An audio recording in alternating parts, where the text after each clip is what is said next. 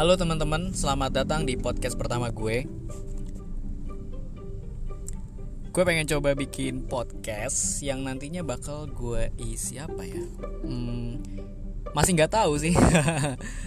Tapi gue tertarik kok untuk ngebahas beberapa topik-topik uh, dasar ya yang kayak keuangan, uh, terus olahraga, traveling. Karena menurut gue tiga hal itu uh, yang lagi cukup sulit ya di masa-masa pandemi kayak gini. Kalau menurut kalian gimana?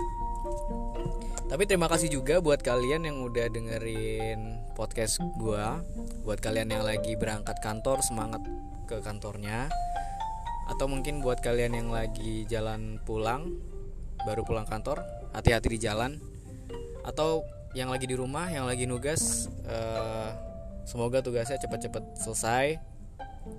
Mungkin itu aja podcast pertama gue Terima kasih udah dengerin podcast gue Sampai jumpa berikutnya